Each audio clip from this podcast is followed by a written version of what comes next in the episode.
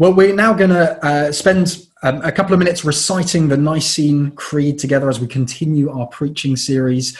So, can I encourage you to really engage with this in your uh, in your living rooms, to not just see it as words that appear on a screen, but to really delight in the truths that we are confessing together. So, let's roll the video and let's all confess these truths together.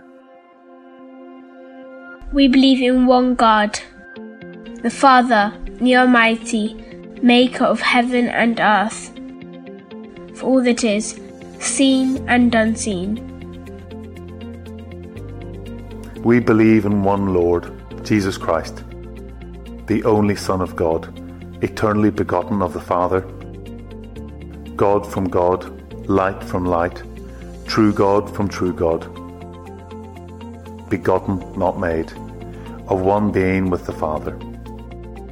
Through him all things were made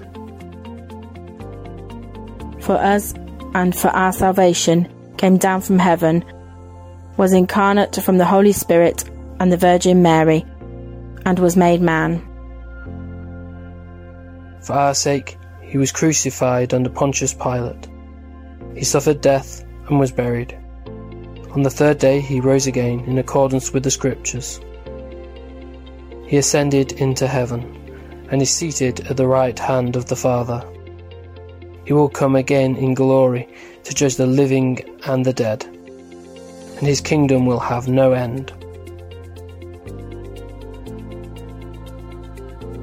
We believe in the Holy Spirit, the Lord, the giver of life, who proceeds from the Father and the Son.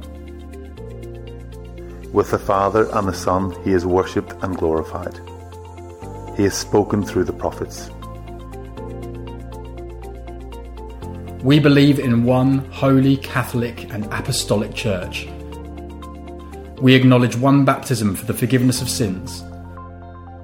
We look for the resurrection of the dead and the life of the world to come. Amen.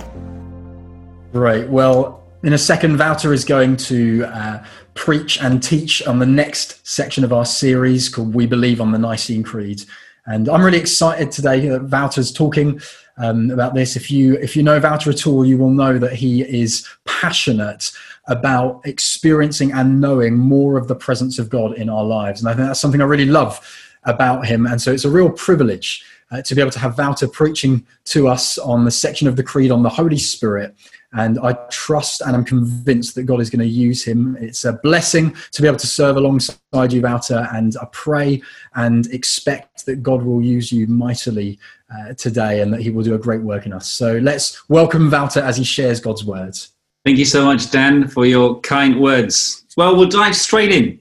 It was one of my very first and uh, one of many mistakes still to come as a young dad uh, we were trying to figure out how to do life, and uh, it was Micah's birthday, uh, one of her first ones, and uh, we bought her a gift, a wonderful little animal sound keyboard, and it had all sorts of nice buttons on it, a little uh, dog head, and a little sheep, and a little cow, and we were about to give it to her on her birthday. And uh, when we'd given it to her, we realized that we have forgotten to put in batteries. Now, can you imagine the anticlimax when you get a wonderful gift like that? You can't wait to get onto it, and then no sounds coming out. Like you're pressing the buttons, you're trying to do the keys, but no power whatsoever coming through. So uh, quickly got out the screwdriver and putting in the batteries, and finally we could get on uh, with stuff.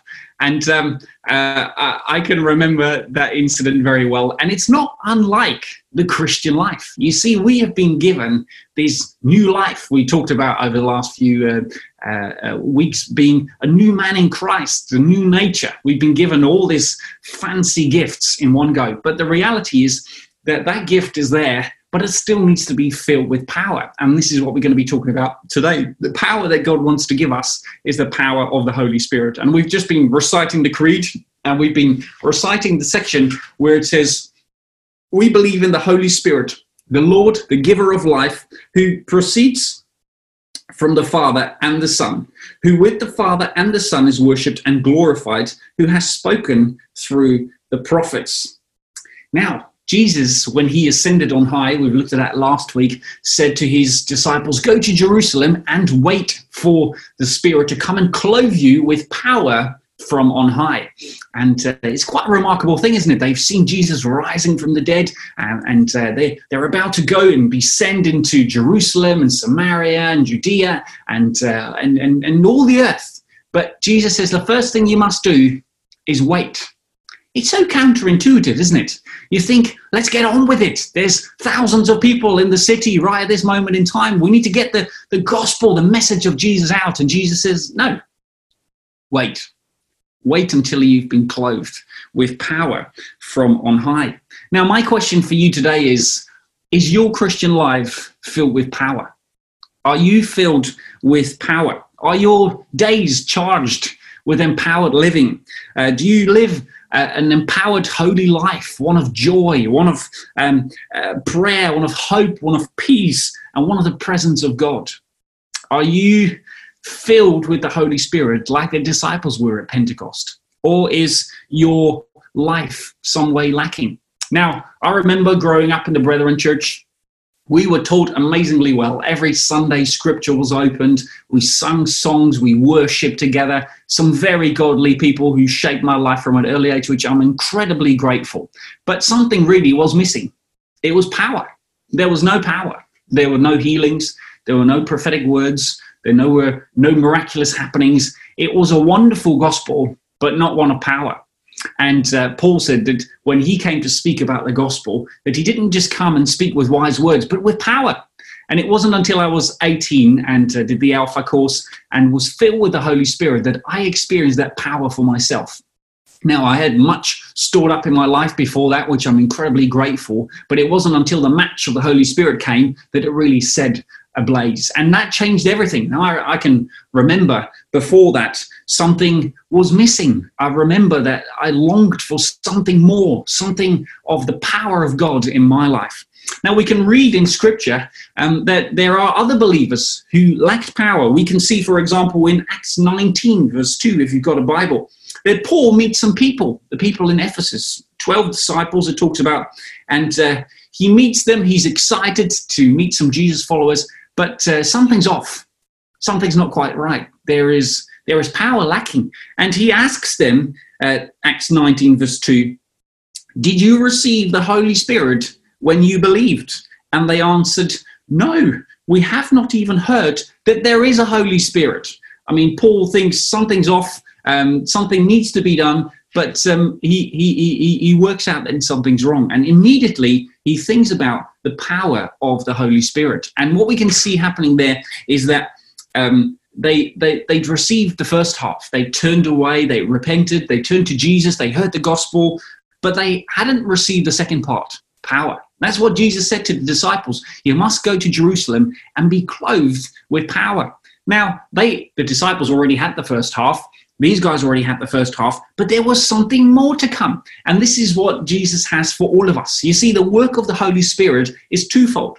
First of all, he leads us to salvation. There's none of us here that has accepted Jesus Christ in their heart that could say that they've done so on their own accord. That is the working of the Holy Spirit. And without the Holy Spirit, there is no chance on earth that you could do that by your own accord. You need the Holy Spirit to lead you to conviction and to Jesus. But after that, you also need the infilling of the Holy Spirit. So we can see first the saving work of the Spirit, and then we can see the infilling of the Holy Spirit.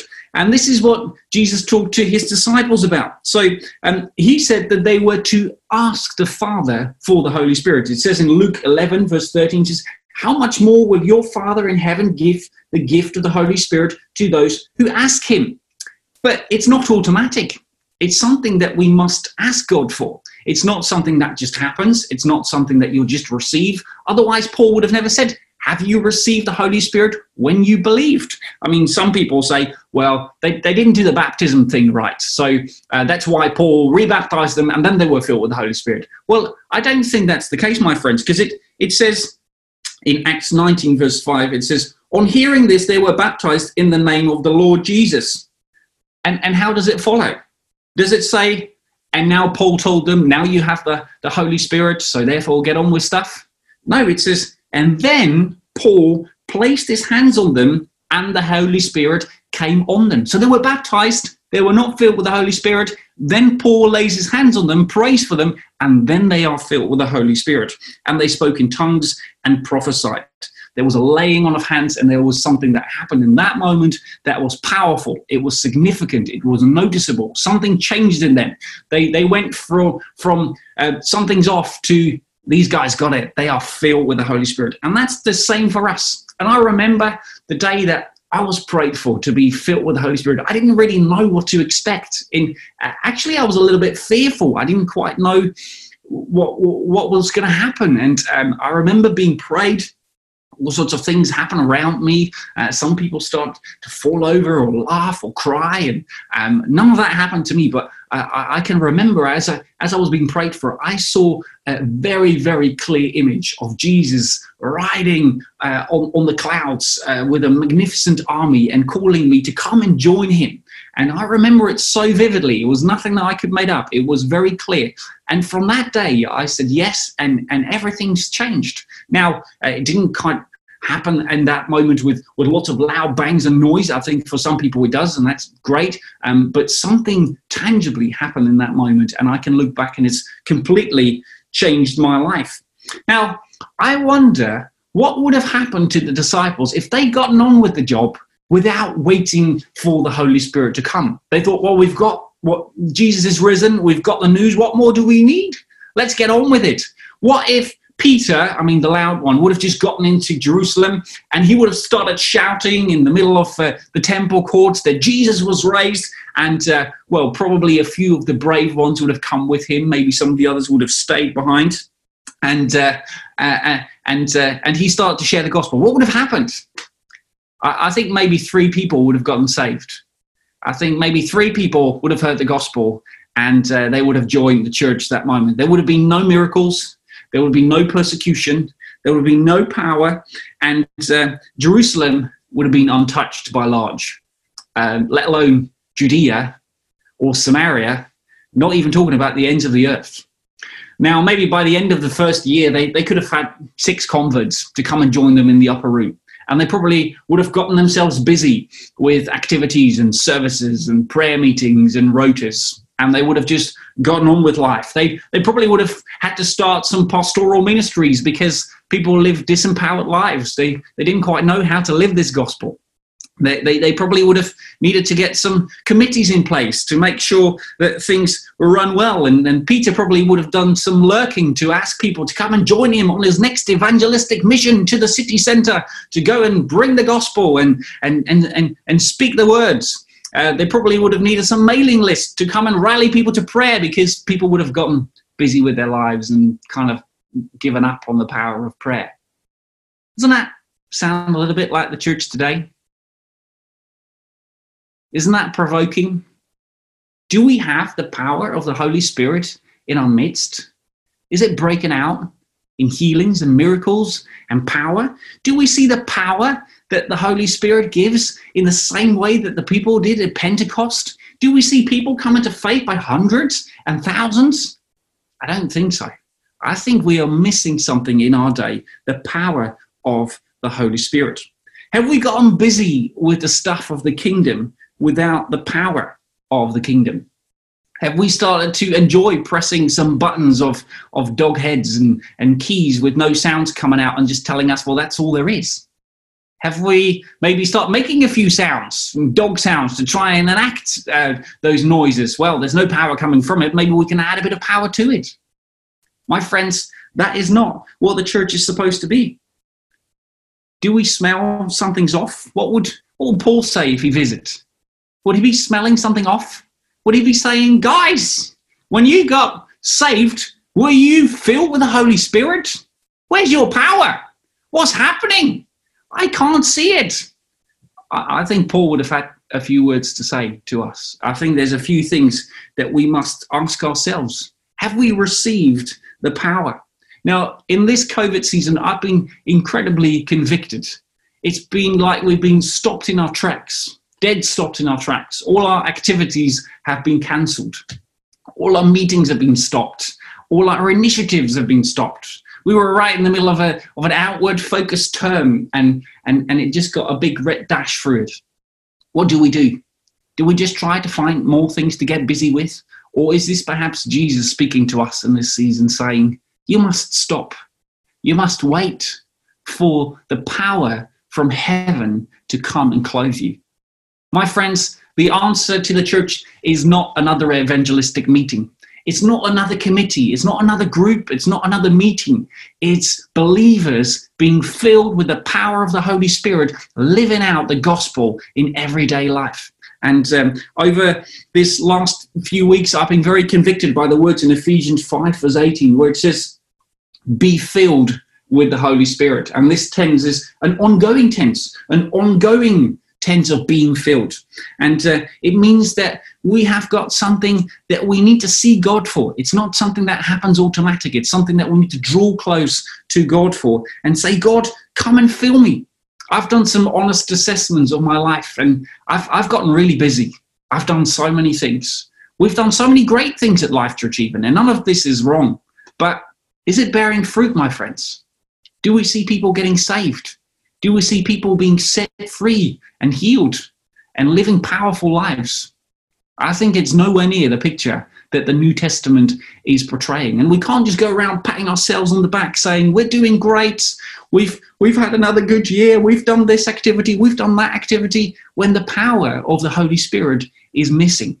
We need to stop and see God. Over this last few weeks, I've just spent time in the morning just to see God and repenting from all the busyness and activities without waiting on the power of the Holy Spirit to fill me.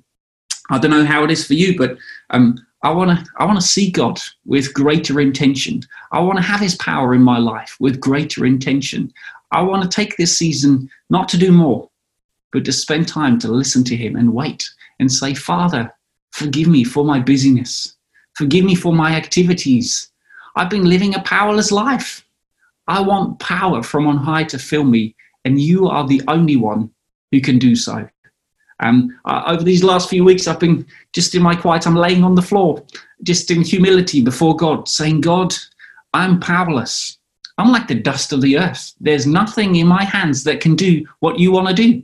The disciples in the early times had nothing that Jesus needed to do what was needed, but the Holy Spirit gave them all that was needed.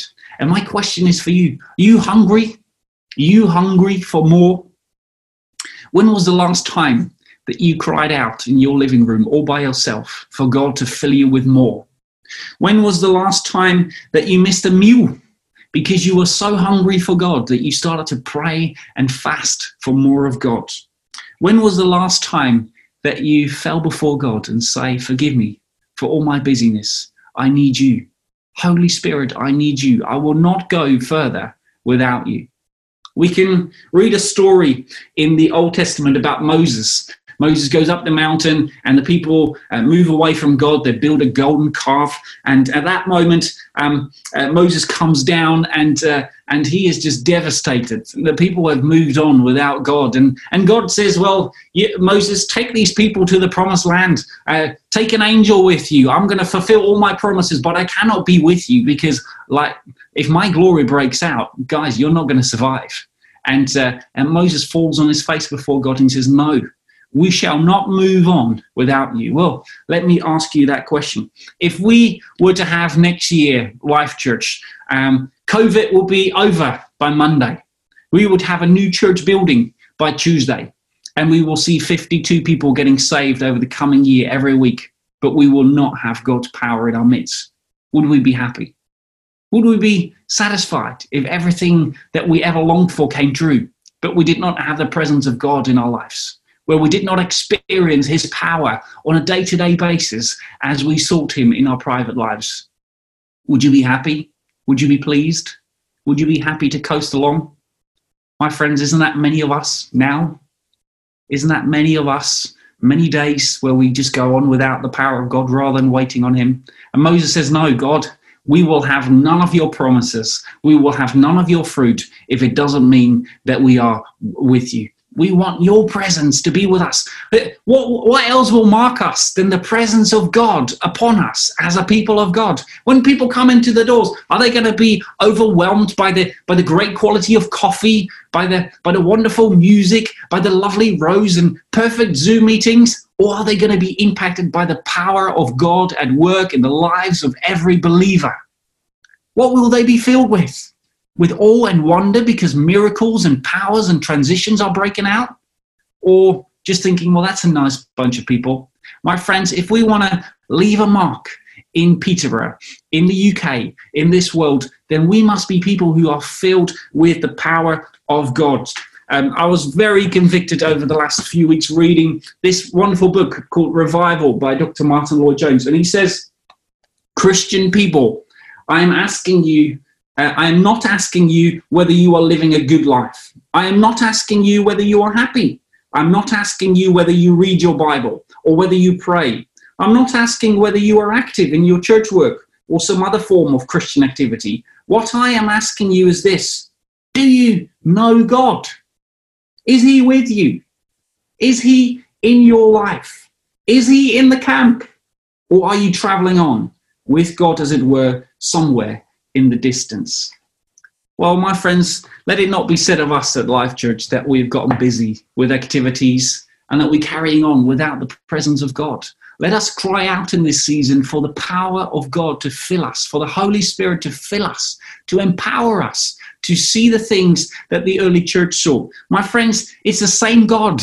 It's the same Holy Spirit, and He can do the same things in us today as He did 2,000 years ago. There is still a city that needs to be changed. Jerusalem and Peterborough. There's still a nation that needs to be changed. Israel and the UK. There's still a global world that needs to be reached with the gospel. My friends, we need the power of God to come and fill us to be people who will see that happen. Uh, and I want to spend some time just to encourage you. My friends, see God in this season. When no one's watching, when there's no busyness, no activities, what do you fill your days with? Another episode something to distract you? Or are you spending time before God saying, God, I need you. Will you fill me afresh? I cannot go on without your power at work in my life. As I've been contemplating on where to lead us after this, I, I felt God prompting me. Uh, we could we could do a, a, prayer now, and, and I can ask you um, to open your hands and to be filled with the Holy Spirit. But um, Jesus, when he rose to heaven, didn't do that with his disciples he didn't lay on his hands and say, he, say, he says, go and wait on me and seek me for my Holy Spirit. And I, I want to encourage you. I'm going to pray in a moment for us, but uh, I'm going to encourage you to go into your living rooms, into your bedrooms, into your studies, and see God this week to ask Him to fill you with power. Because before we sought Him, before we've turned around, before we've let our hearts be drawn near to Him, it's no point in just a quick fix. This is a lifestyle. This is not just a, a couple of batteries into a new toy.